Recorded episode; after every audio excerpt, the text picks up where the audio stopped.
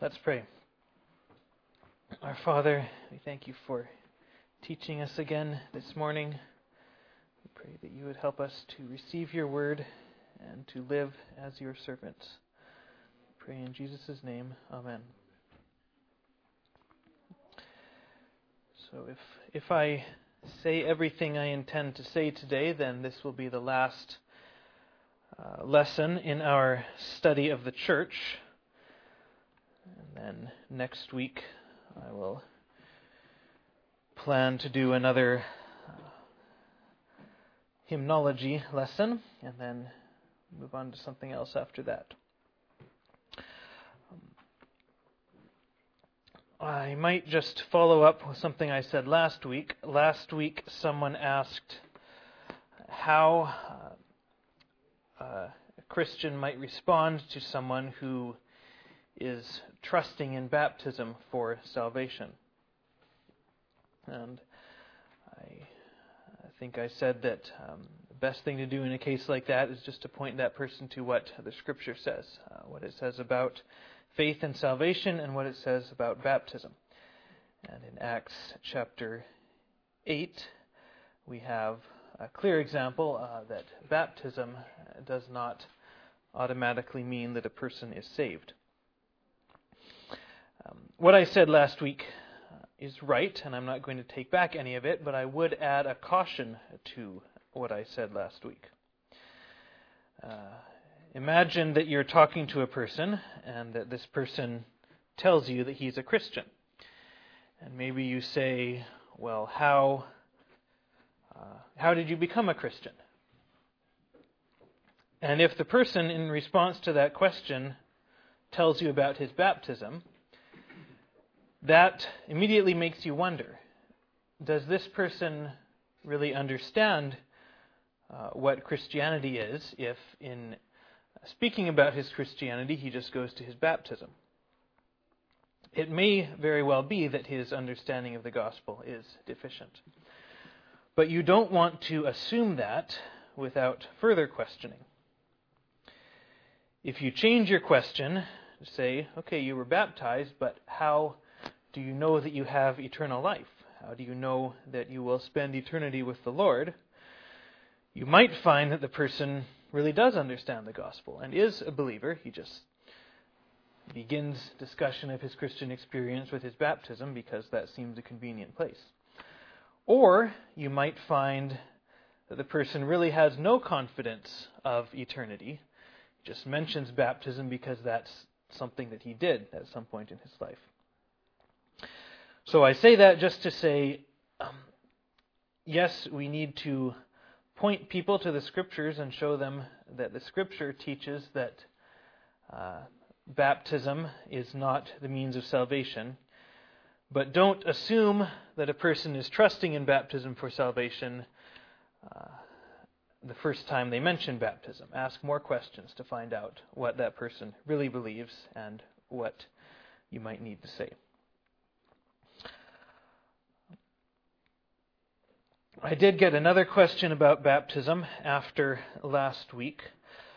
Um, I won't go into much detail here, but the question was about uh, the baptism of Jesus and Jesus being baptized by uh, John the Baptist. Uh, um, let me say a few things about John's baptism, uh, not so much his baptism of Jesus, but just John's baptism in general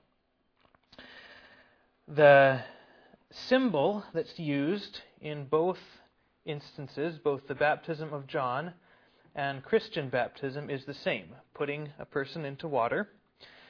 That is the same. It's not unique to baptism as Christians, uh, nor among the Jews was John the only one to introduce it. It was not unique to him either. So that external symbol is the same, and something of what is symbolized in both cases is the same.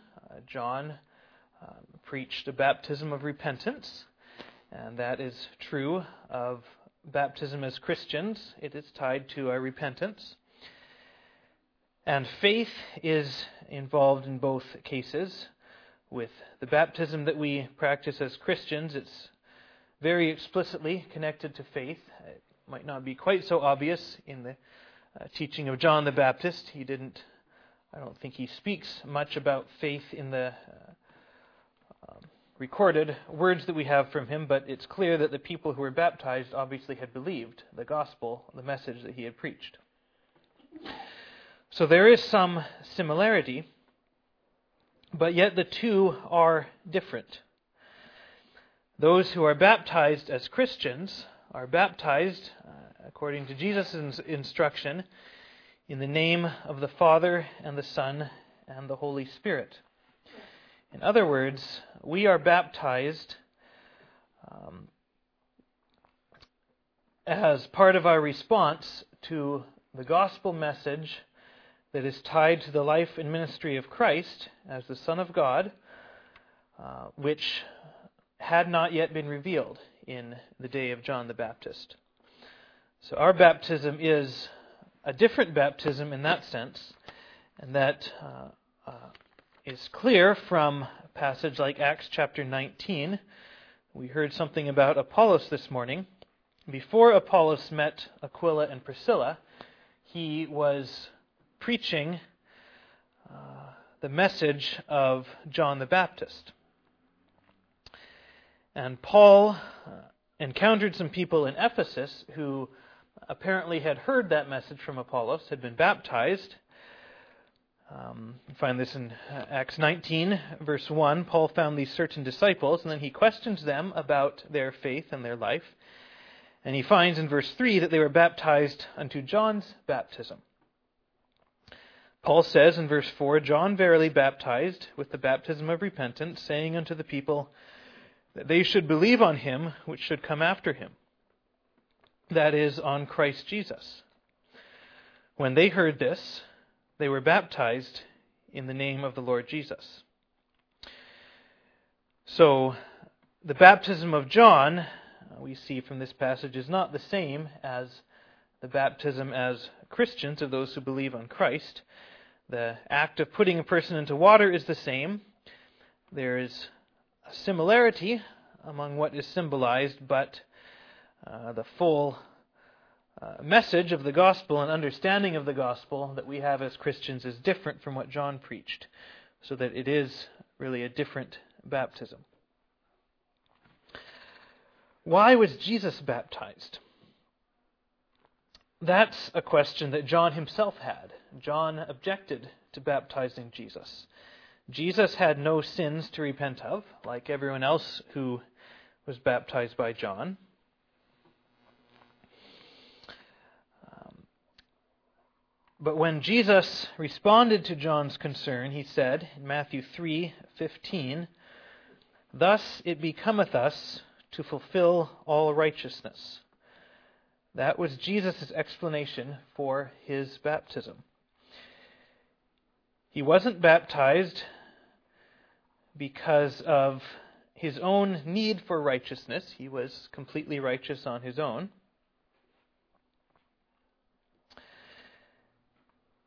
He wasn't baptized because his submission to baptism is what enabled him to give righteousness to us. It was his death that enabled him to do that.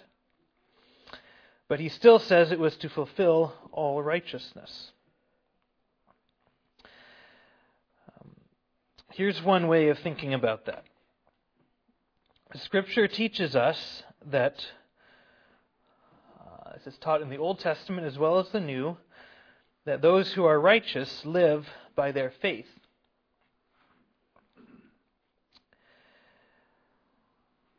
So if Jesus is going to be a perfectly righteous man, we know he is inherently because of who he is.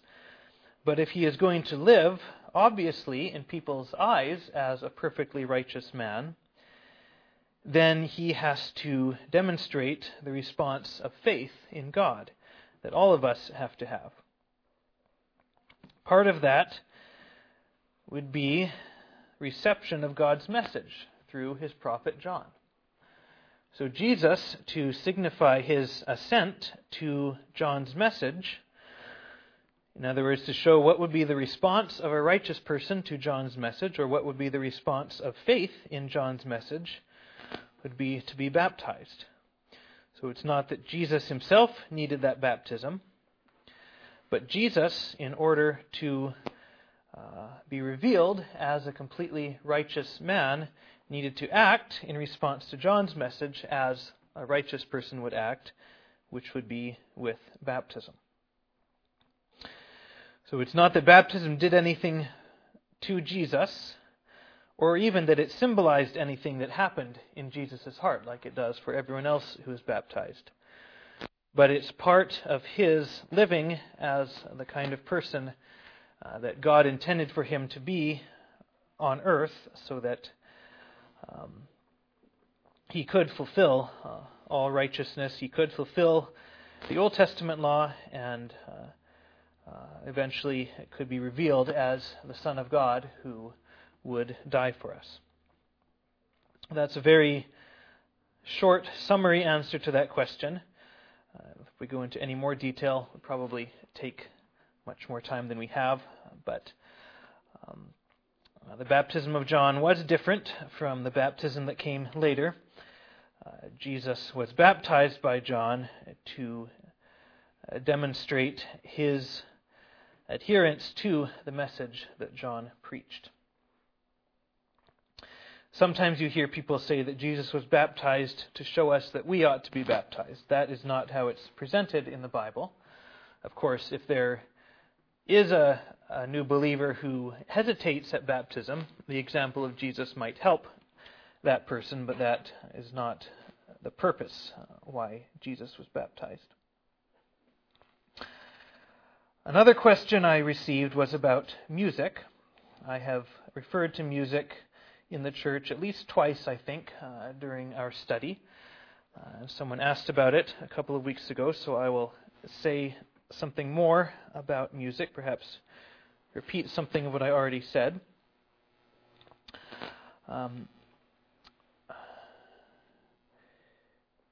when we think about music in the church,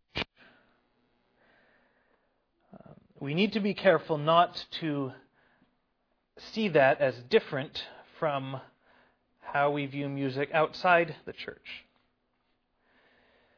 Uh, there might be music that we would use outside the church that we wouldn't use in the church, but it's not because of anything about the music. It's because of what's appropriate to this situation. So, any discussion about music in the church, to be really complete, needs to take into account everything that we could learn about music outside the church. Uh, and we don't have time for that today. So, I just want to acknowledge that, that principles for using music in the church really are the same principles for music outside the church. There is no question but that the Lord expects us to use music in the church. That is very clear from the Scriptures. But let me put this question How do we determine what music to use in the church? If you are the person who asked me about music a couple of weeks ago and that doesn't sound like your question, I know that's not the way this question was put to me. I've altered the question to give us something more manageable in just a few minutes. So, how do we determine what music to use in the church? I think all of you know that there are many ways of answering that question in the churches that exist. If you visited many churches, you would find a variety of different approaches to how they answer that question what music should be used in the church. Not all of these responses can be right.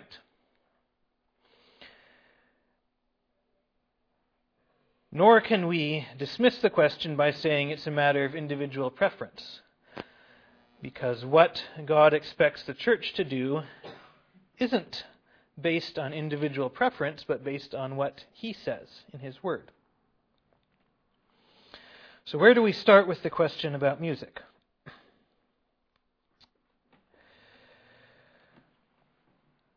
Who can tell us in one word what is the purpose of music in the church? Praise. Praise, yes, but that's not the word I'm looking for. We'll come back to that word after we get the right word. Worship. That's even further away from it. Worship is certainly related to worship, but that's not how the scripture presents it. Edification. Uh, Glory. Edification is sort of getting there, but not really. This should be a really easy question. I've talked about it at least three times that I can remember. One of them was probably about a month ago. So you really ought to remember it. Teaching. Teaching, there it is. We got it from the back row over here. Teaching. Got some help from your classmate. Okay. That's allowed here. Colossians 3:16 teaching and admonishing one another in psalms and hymns and spiritual songs. So teaching is the main purpose of music in the church. That's not just a New Testament concept. Uh, I'll read from 1 Chronicles chapter 25. This isn't technically the church, of course, but the Old Testament equivalent of the church, the worship in the temple. 1 Chronicles 25, verse 1 David and the captains of the host separated to the service of the sons of Asaph and Heman and of Jeduthun, who should prophesy with harps, with psalteries, and with cymbals. So there the word is prophesy, and prophecy has a slightly different connotation than teaching, but whatever else it is, prophecy is teaching.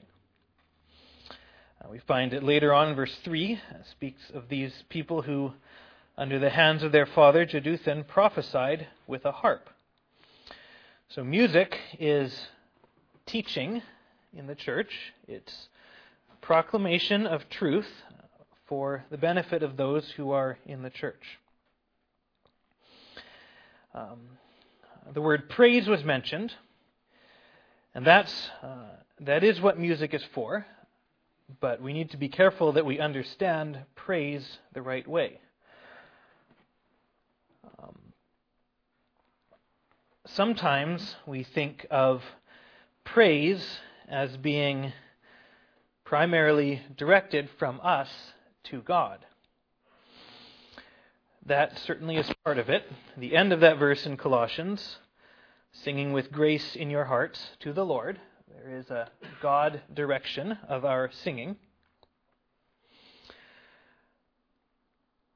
But when you praise God, or when you praise anybody or anything,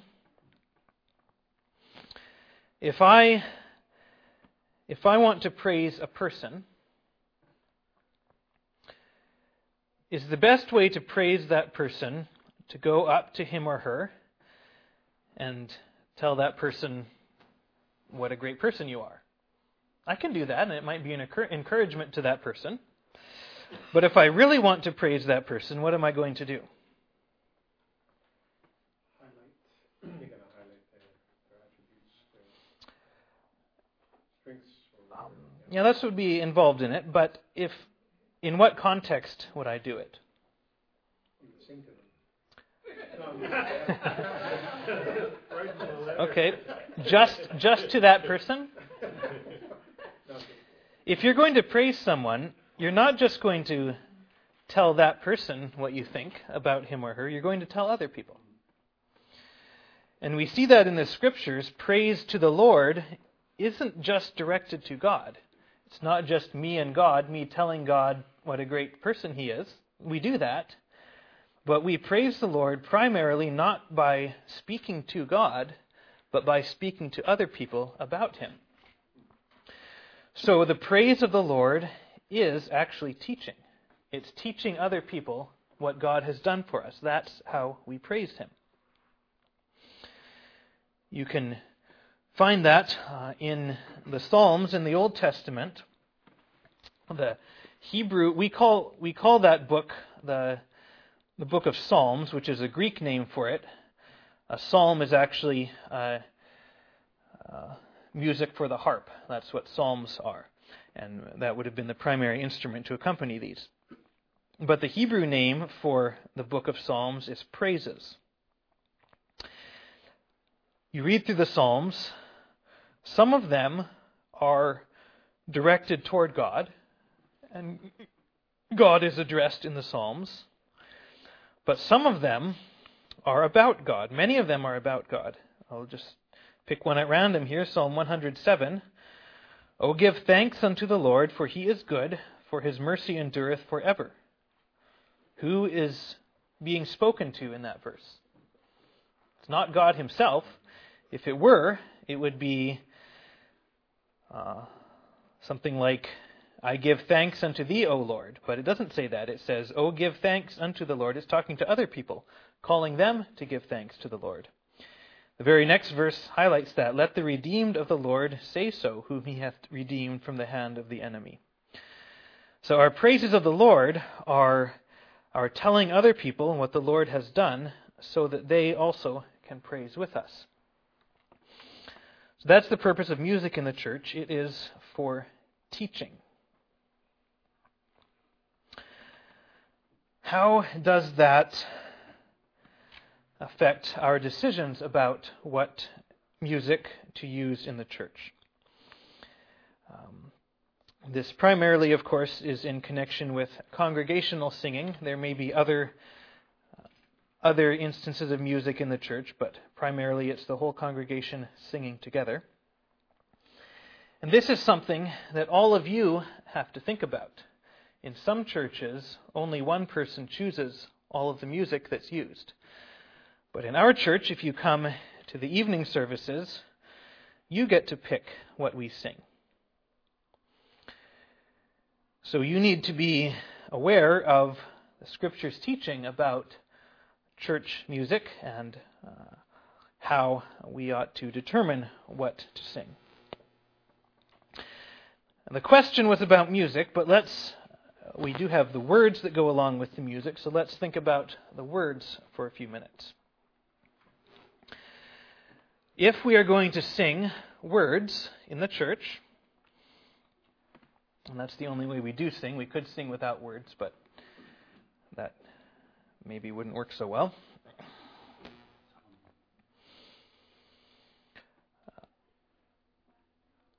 what should be what should determine the words that we decide to sing? Well, it almost goes without saying that those words should be true. We shouldn't sing something that's false. Um, you might think that's not something we have to think about because the editors of our hymnal have hopefully taken care of that for us. But they didn't do a complete job of that.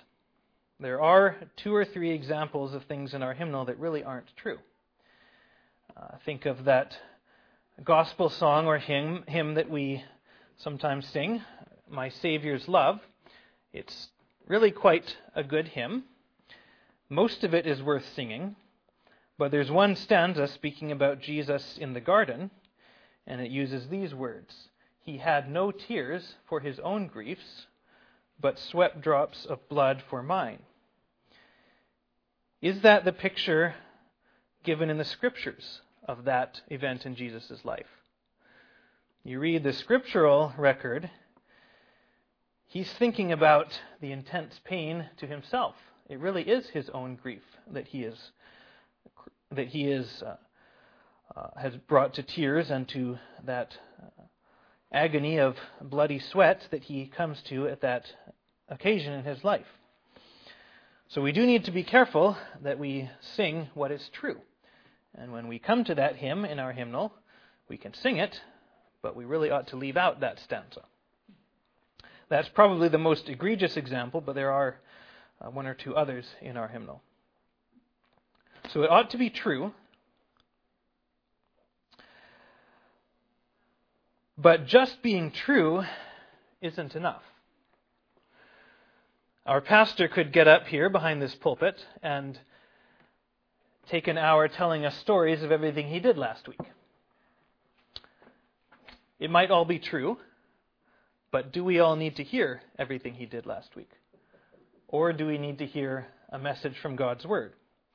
So just being true isn't enough. It needs to be a message that's appropriate for the whole church to hear.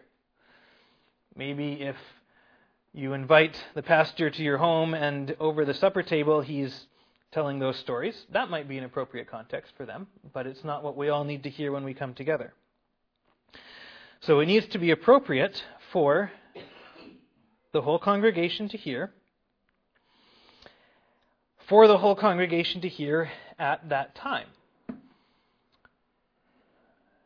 The Bible has many aspects to its, its message, and some are more appropriate to one time than another. So there needs to be good judgment exercised as to is this what the church needs to hear right now?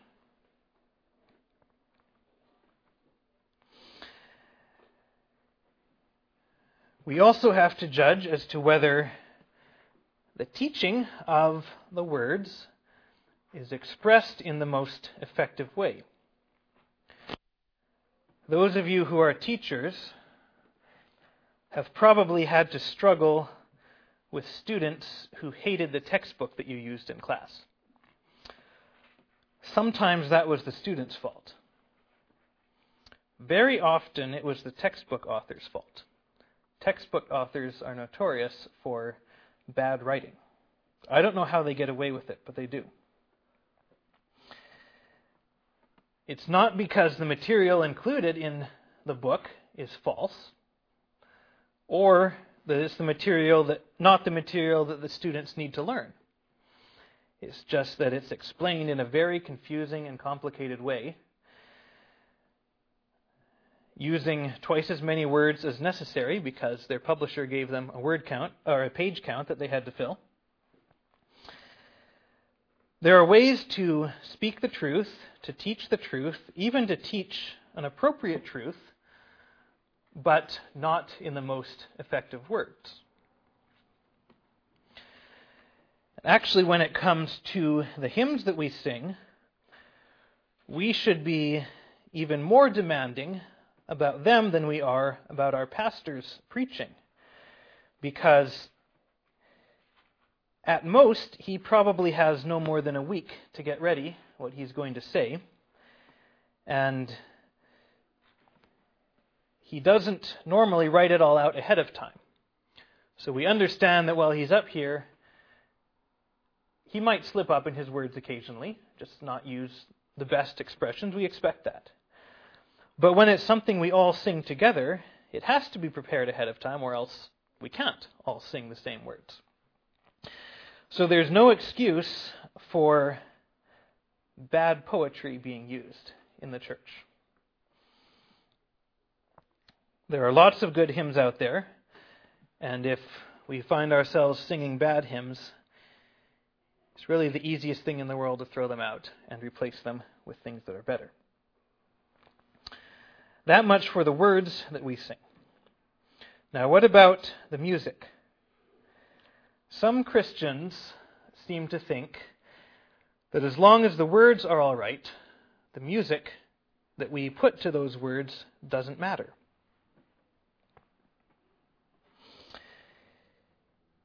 In other words, in the teaching that's done, when we're teaching one another in psalms and hymns and spiritual songs, it's the words that do the teaching.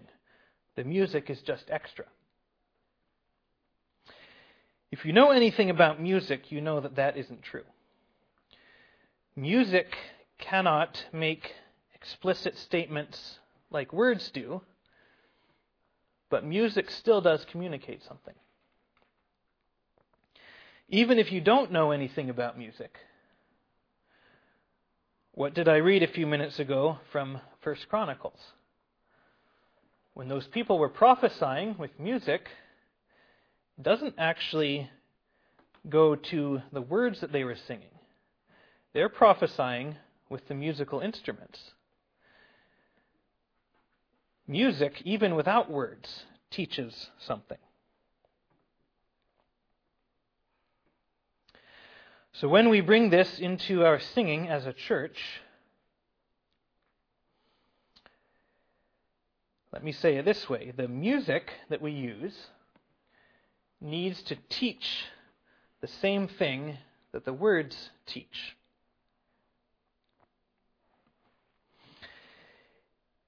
If you have a hard time envisioning what I mean by that,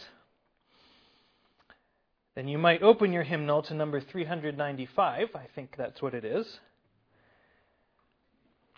And think through, it's the, the gospel song at Calvary. Think through the first line of that the way it's usually sung. Probably every one of us has been in a church service where this song is sung, and people are singing about the years they spent in vanity and pride, and they're singing as if they're celebrating those years of sin.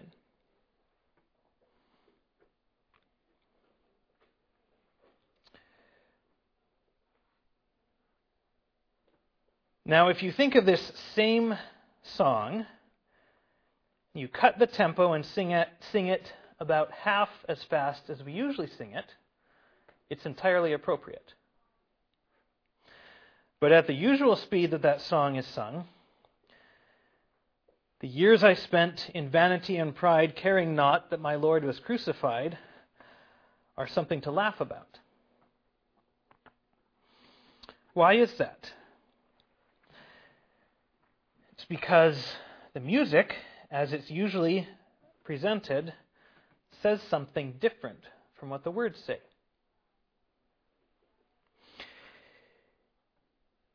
It requires singing it much slower and more softly than we usually sing it to make the music say the same thing as the words.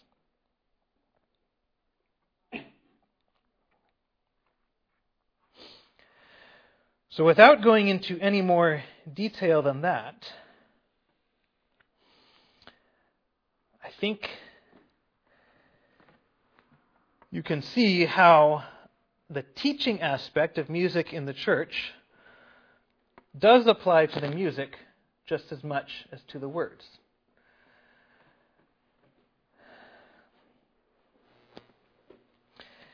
If churches allowed this to determine their musical choices, it would change a lot of music in most churches.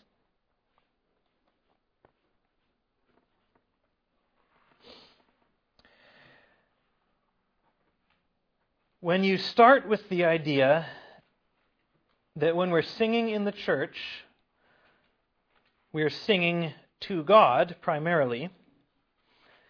So it's a matter of what's between me and God. It's about worship and adoration. Uh, it's about our experience of God in the act of worship. When that is the place you start,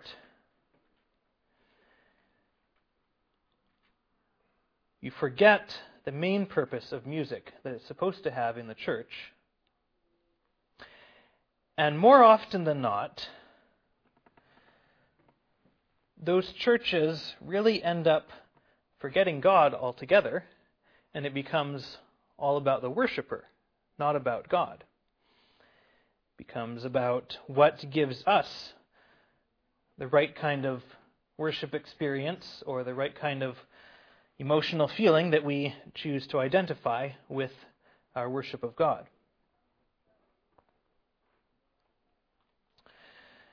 But when you start where the Bible starts, teaching and admonishing, prophesying, proclaiming truth, edifying the body by the proclamation of that truth,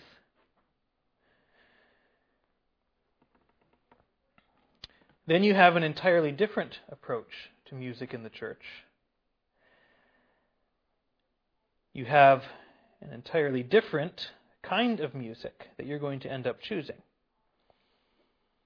Because it's going to be the music that most effectively teaches. Not the music that gives people any kind of experience, not the music that people like, not the music that makes people comfortable, but the music that teaches.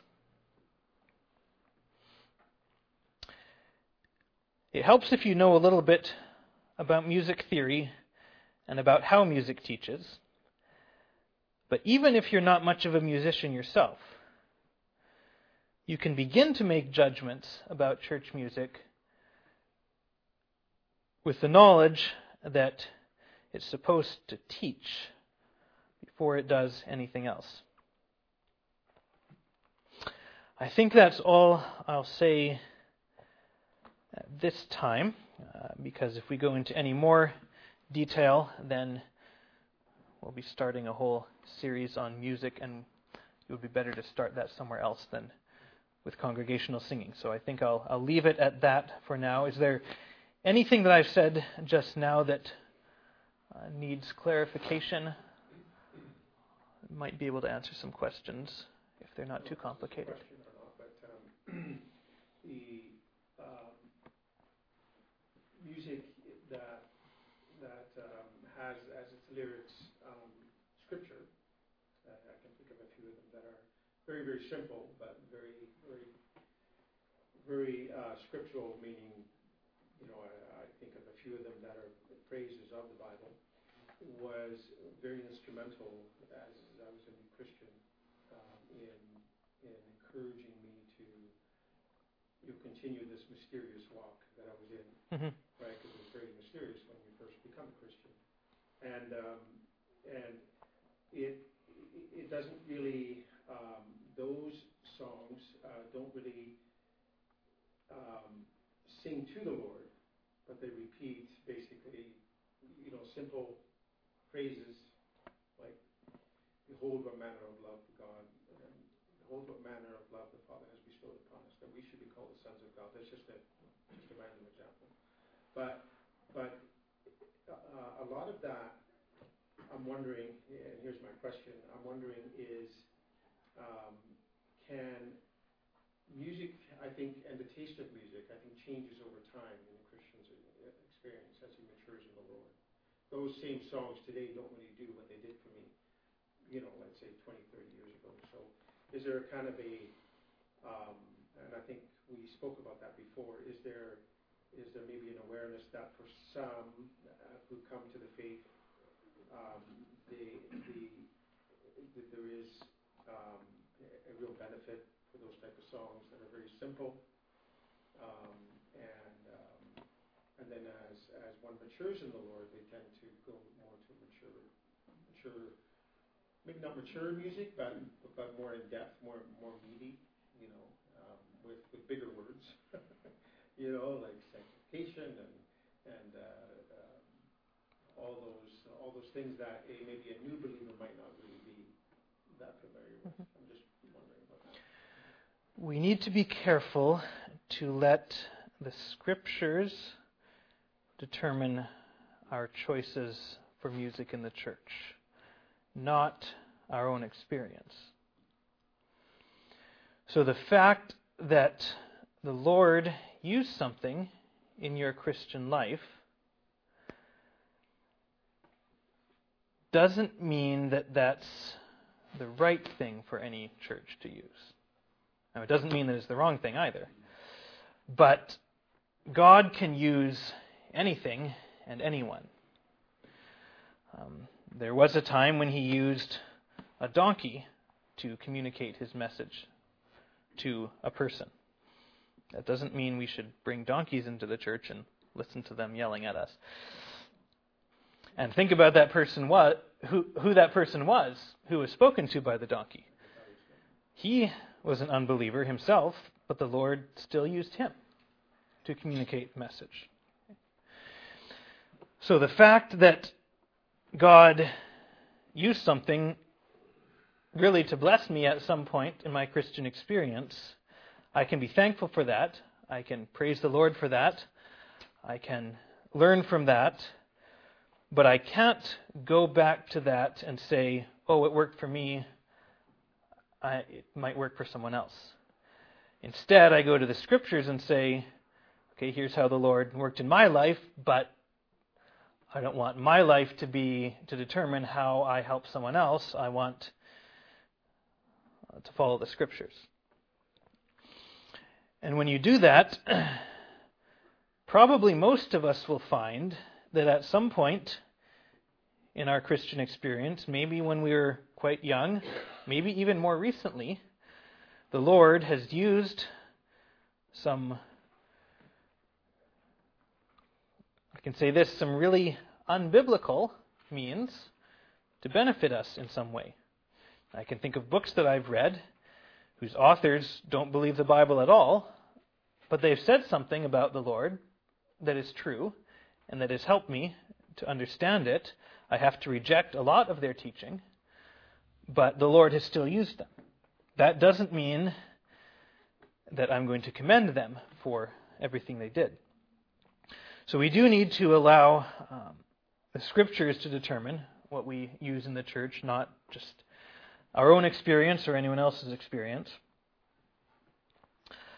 Um, about the matter of maturing in the Lord, um, when it relates to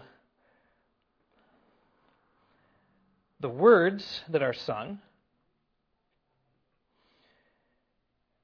There's a lot in the Bible, and we don't probably no one ever comes to stand all understand all of it in this life.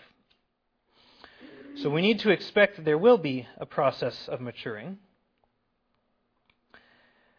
Uh, and how do we approach that with our church music? Probably the best thing to do is to evaluate the words that we sing along with what the Scripture says. The things that we're singing about, are they true? Hopefully they are. But do we sing about them more frequently than the Scripture talks about them? If there's some obscure doctrine that might be true, it might be in the Bible, but it's only referred to once or twice in the Bible, but we sing about it all the time, then probably we're off balance somewhere. Um, uh, we need to find out from the Scripture what are the most important things for Christian people to be taught, and then we need to let that determine what we sing about in our church. When it comes to the music itself, there's Probably a similar process of maturing that goes on. Um, the kind of music that's used in the world around us is not created in accordance with any kind of biblical principles. So, someone who is saved out of the world almost certainly has heard and perhaps likes music that isn't appropriate for the Christian. And we can't really get into that without getting too far away from our topic. But to make make the answer to that question relevant for church music, it's not right to do what some churches do. Take the music of the world and put Christian words to it because that's what people are used to and then hope that over time they'll grow out of it. We ought to give them the right kind of music that teaches the same thing as the words. And over time, teach them with the Lord's help and expect the Lord to teach them um, how uh, to think about music as Christians. And it might be uncomfortable at the beginning. I know you've, you've shared to me that there were are hymns that you couldn't bear to listen to earlier on because they were just too much for you, but now you love singing them. I think probably most of us have had experiences like that on some level. Yeah, and part of that, excuse me, but the, there's a bit of archaicness to the that was the big problem. You know, the problem was is is if we are to understand what we sing, um, you know, there were words that I no idea what these words mean, and they seem really weird. Okay. Right? Yeah. Mhm. And part of that is a matter of making sure we're choosing the right words. Part of it is also teaching people what those words mean. And there are, uh, I've seen translations of the Bible that are, they're hardly translations. They try to turn the Bible into the simplest, most basic language possible. Now, that's maybe helpful in explaining the message of the Bible, but there are words in the Bible that really need to be kept in the Bible. And uh, we don't change the words in the Bible, we teach people what those words mean. And we need to make sure we're doing that if we are using hymns in the church that are not easily understood. We need to evaluate is this a problem with the hymn? And sometimes it is. There are people who try to write poetry who shouldn't be allowed to go into print. But sometimes it's a problem with those of us who are singing to one another need to come to better understanding of it. Um, and that is going to be a process, and it works out differently in everyone's life. Um, and that's probably all I should say on that for now. Um, one other thing to close today. One of you mentioned last week the work of the Spirit in the church, and I think that's an appropriate way to end this series because it brings us back almost to where we started. Acts 1, verse 8 Ye shall receive power after that the Holy Ghost is come upon you, and ye shall be witnesses unto me. The church exists to witness to the truth of the gospel of Christ. It does so by the power of the Holy Spirit. If we turn just a few pages back in the Bible, there's a lot of teaching from Jesus about the Holy Spirit. I'll just read one verse from John 14, verse 16. He says, I will pray the Father, and he shall give you another comforter, that he may abide with you forever. In the next verse, he identifies that comforter as being the Spirit of truth. God's own Spirit has been given to the church. We've seen him at work several times in our study. He, of course, is the one who inspired the scriptures that are the authority for the church. He is the one who gives new life to people. We are born again by the power of the Spirit. So, our whole life in the church is the life of the Spirit. He is the one who places the various gifts into the church as He will. So, He is the one who has put you in the church with the responsibilities that He wants you to exercise in the church. He is the one who enables us to do the ministry of witnessing and he is the one who works in the hearts of those who come to faith through our witnessing. So, everything about the life of the church is life in the Spirit. We do not live apart from Him. It's not that He makes us Christians in the first place and then leaves us to go on our own. If it were like that, we wouldn't get very far. He is the one who does the continuing work of sanctification in each one of us and in us collectively as we are perfected into the likeness of Christ. So, I have talked a lot about what life in the church is like and what we are supposed to do in the church. It might seem overwhelming. But when you remember that you have been given power, that you have the Spirit of God,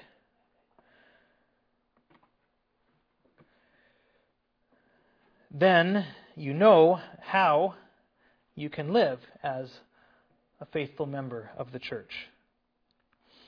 He is still at work today. He is still saving and sanctifying people.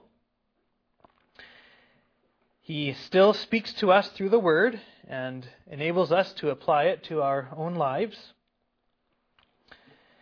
And He still responds to prayer. In fact, I think it would be correct to say that He doesn't often work except in response to prayer. The Lord expects us to ask of Him. He gives us His power he expects us to make use of that power by asking for it. So if we are going to be a healthy, living church, we need to pray. We need to pray for the power of the Spirit, and we need to submit to the Spirit as He reveals God's will through the Word. And when we do that, we can be witnesses unto Christ. That ends our study. If you have any follow up questions, please bring them to me afterwards. Um, and please do make use of that document I gave you a couple of weeks ago. I think there's still that one last printed copy on the back table, or if you lost the digital version, I can get that to you again. And keep learning what the scriptures say about the church, and we can live together as the body of Christ. Our Father, we thank you that you have given us one another to teach one another, to build up one another. We pray that you would help each one of us to do your work, to serve you by serving one another here in our church. We ask this in Jesus' name. Amen.